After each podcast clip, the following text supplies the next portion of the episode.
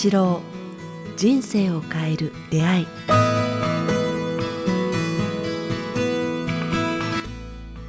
こんにちは早川洋平です。北川八郎人生を変える出会い、えーこの番組は YouTube と Podcast でお届けしています。北川先生今週もよろしくお願いします。よろしくお願いします。さあ、えー今週はご質問をいただいています、えー早速ですが読み上げさせていただきます、えー65歳男性の方からいただいています、えーこの度会社を40年勤め上げ退職になりました、えーこのご時世で、このご時世ですが退職金をいただきましたずっと支えてきてくれた、えー妻に旅行でもプレゼントして、残りは、えー老後のための貯蓄に回そうと思っているのですが、先生は退職金をもらったらどう使いますか？あこれは聞いてみたいですね。まあそもそもね、退職金をもらうっていう方もたくさんいると思いますし、北川八郎が退職金をもしもらったらという。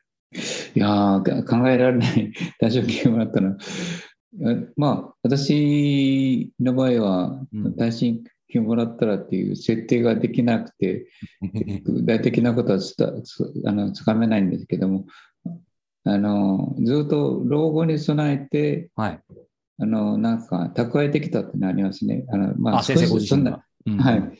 まあ、えっ、と、言葉で言えば、私が会社という、こう、自分の安全な取り出を持ってなかった、勤め先といいますかね、あの、この断食とセミナーで、そのその日暮らしだったので、えー少し、こう、60以降以降の生活を考えて、お金を貯めてたんですけども、うん。気がついたら70代に入ってたんですね。こうお金を使わずにずっと生きてきたっていうか、えなんかこう、本当、世知辛いぐらい、こう、まあ、えうんまあ、もちろんあんまりお金に執着してなかったんですけど、そうですよね。全然お金その辺がこう人間的に欠けてるんですよね。お金を貯めようとか、あ儲けようとか、増やそうとかも。稼ごう そういうのがなんか欠けてるって言いますかね、そういう能力がないっていうか、欠けてる。いやいや、能力は あれだといやいや、思います。能力もないし、ちょっと欠けてるんですね。うんだからまあ、あまりお答えはできないけれども、私は今はもうあの少し、私の場合はもう老後に入ったと思ってるんですね。うん。それは老後に備えては終わったなって感じで、はいはいはい。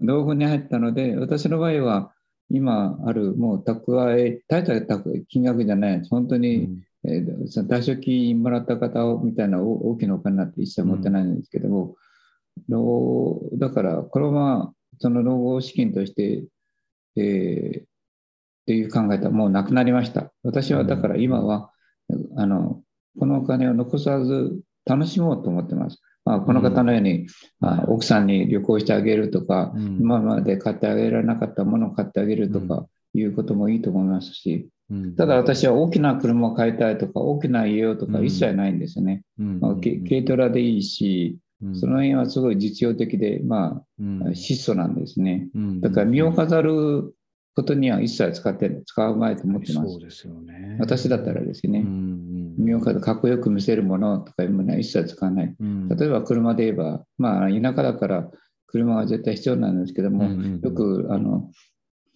大きな車を乗ってたらクラウンとか最近出たら行って店に来る方がいらっしゃるんだけど、私は全く興味ないですね。軽トラでいいし、軽でいいなと思ってるくらいなんですね。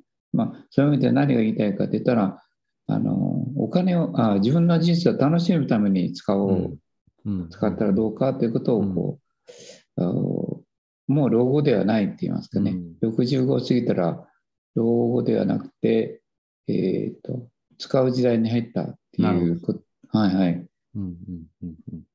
私はその考え方のが、うん。私の経験上はいいなと思いますね。こうん。う楽しむためにお金を使う。なんか貯めることで苦しんできたお金、うん。そのまま残して死ぬのももったいないし、うん。老後にそんなに資金は本当にいるのかなと思ったら意外といらないんですよ。うん。家も小さくていいし、家の建て替えもおそらくしなくていいし、まあ私の場合ですよ、うん、大きな車も必要ないし、着るものはもう今まであるもので十分だし、うん。あとはあ食べて生活で電気代とか考えるとそんなにいらないので、残りはやっぱ有益に使いたいな、使うことを考えますね。ねうんうん、先生、あの、僕もね、やっぱりそのお金って、あの、自分で意識す,、えー、するかしないかは別に、やっぱりその人の価値観とか生き方が全部現れると思うんですよ。使い方とかにおいて。で、ね、僕はそういう意味で結構インタビューするといろんな方たちにですね、結構、あの、それにまつわる質問をすることがあって、ちょっと2つさせていただきたいんですけど、1つは、まあちょっと重なる部分はあるかもしれないですけど、先生がこう、家とか車以外で、あの、今までで一番した大きな買い物というかお金を使ったものって何ですか？差し支えなければ。それはね、あの、うちのあの奥さんに、うん、あの私が死んだ後、お金を持っててこう老後資金を蓄えるのではなくて、その老後資金を使って生活してもらおうと思って、喫茶店みたいなカフェ、そうですよね、小さなカフェを、はいはい、あの作あの提供作ってあげたことですね。だから、そういう思いからなんですね。そのお金を、うん、で、こう、元にして、お金をまたこう生むといいますかね。うん、例えば逆に言えば畑を買ってもいいと思うんですね。畑を買って、畑いろんなものを生産するとか、うん、お金を消費するのではなくて、その老後の資金を元にして、次の資金を生むようなのも、うん、あのことを少ししてますね。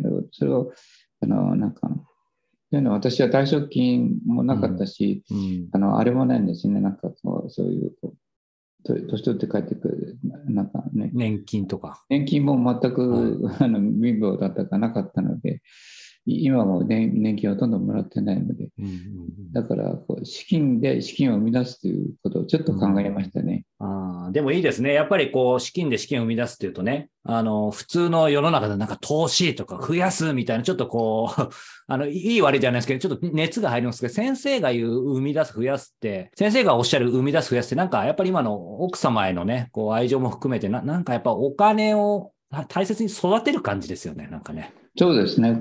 で、できなかったことに使う、もう使おうと、うん、まあ、言ってますね。こう、うん、なんか、その田んぼを買うことや畑を買うこと、老後のね、農作業したいとか、お花畑を作りたいというなら、それをやってもいいし、で、今まで旅行に行ったことないかったから、旅行に使う。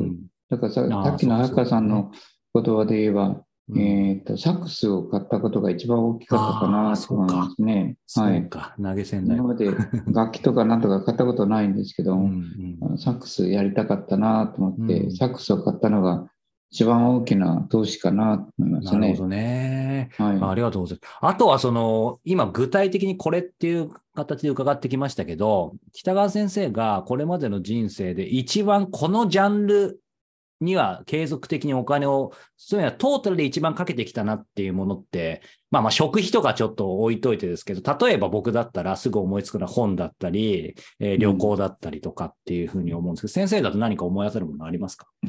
僕たちの時代は旅行、あの、貧乏な時代だったらね、うん、昭和、昭和の、戦後の昭和の時代だったから、えー、旅行というのは、あの、親父もお風呂も家族、うん経験できなかった。とそっちにお金使うっていうのは、すごい贅沢なことだったんですね。はい、それができなかった、できあの使い切らなかったです。だから、はい、旅行というものにこう使うのはすごい怖かったんですね。うん、消えていく、はいはい、消えていくような感じがしたんですね。うん、だから、いまだにまだあの大きな旅行ってしきらないんですけども、うんだからそういう意味でそれを乗り越えるという意味では旅行にお金を使うっていうのもいいのかなと思います。うん、でも、旅行っていうのはひょっとしたら消費、消費生活、消費ですね、使え、うん、それが旅行がお金を生み出すことはないのかな、楽しむことにつながるけども、だから旅行というものに対しては、ちょっとこう、なかなかできない、しきらないところがあります。あでもあ、あれですかね、先生、僕の言い方の聞き方もあれだったんですけど、やっぱり旅行と旅って違うじゃないですか。旅行は消費になるかもしれないですけど、旅は体験になって、それをまた有形無形で還元できると思うんで、そういう意味ではどうですか？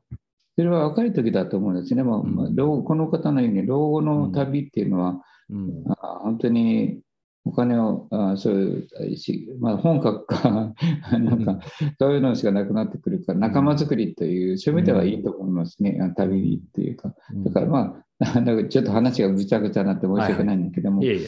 そういう旅とか仲間づくりのために使うと、またそれが新しい発見や新しい道に開けるという意味で、だからそういう使い方のがいいと思いますね。こう仲間を増やす生き方、の多様性を高めるとかいうことに、うん。私は使うことをお勧めしますね。うんうんうん。習いに行くとかね、今私がやってるのは、あの、はい。盆栽とかですね。ああ、いいですね。うん。うん。そういうのをね、こう、ちょっと勉強会に行ったりとか、うん。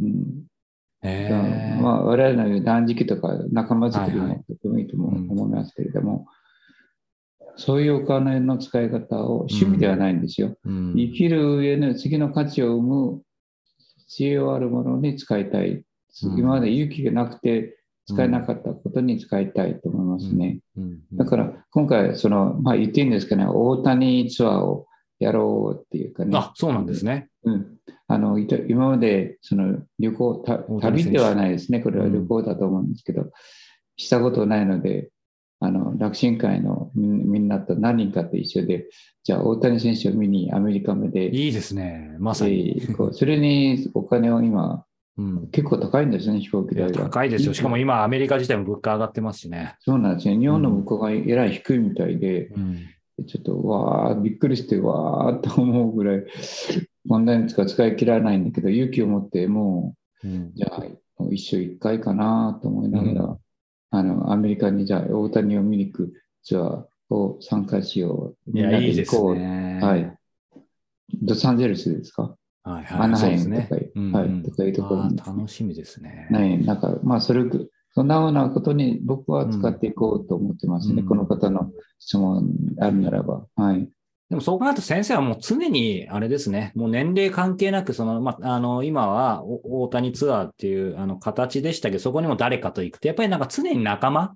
誰か一緒が多いですよね、先生。もう自分一人で楽しむっていうのは私はダメですね。あの、なんか、楽しくない。必ずん、寂しがり屋なのか、ね。一緒に笑い合ったり、一緒に肩を叩き合ったり、一緒にえこう、うん。共鳴したり、共鳴ですね。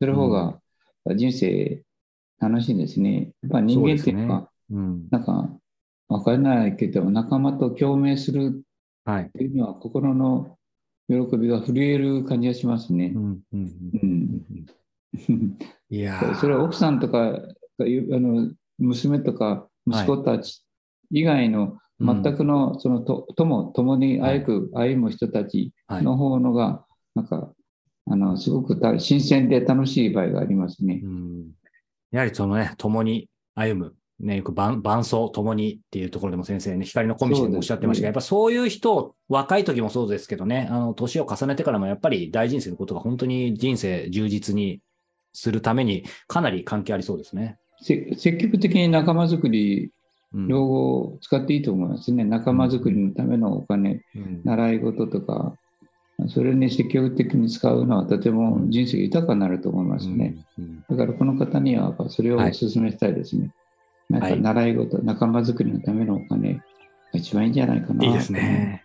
はい。はい。ありがとうございます。さあ、えーこの番組では引き続き皆様からの、えー北川先生のご質問、ご感想を募集しております。えー詳しくは、え概要欄をご覧ください。そして来月ですね、え5月10日から14日は、え佐賀で、え北川先生の原画写真展が開催されます。えもう残りわずかなね、北川先生の、え希少な、え陶器も、え展示、販売もあるようなので、ぜひこちら、えチェックしてみてください。そして同じく5月24日水曜日には名古屋で満月の、え夜の勉強会があります。えこちらも先生からね、え経営を直接、え教えていただける貴重な機会です。え名古屋近郊の方はもちろん、え全国からも、えーぜひ、え予定が合う方はチェックしてみてください。そしてさらにもう5月盛りだくさんですね。えー26から28日には、え千葉で断食会がありますので、えこちらもね、関東近郊の、え方、特に、えね、チャンスだと思いますので、えこちらのホームページの方をチェックしてみてください。そして、えー今日はお知らせが盛りだくさんですが、えーこの番組と連動して、えー瞑想の基本と実践音声ブログラムも、引き続きリリースしています。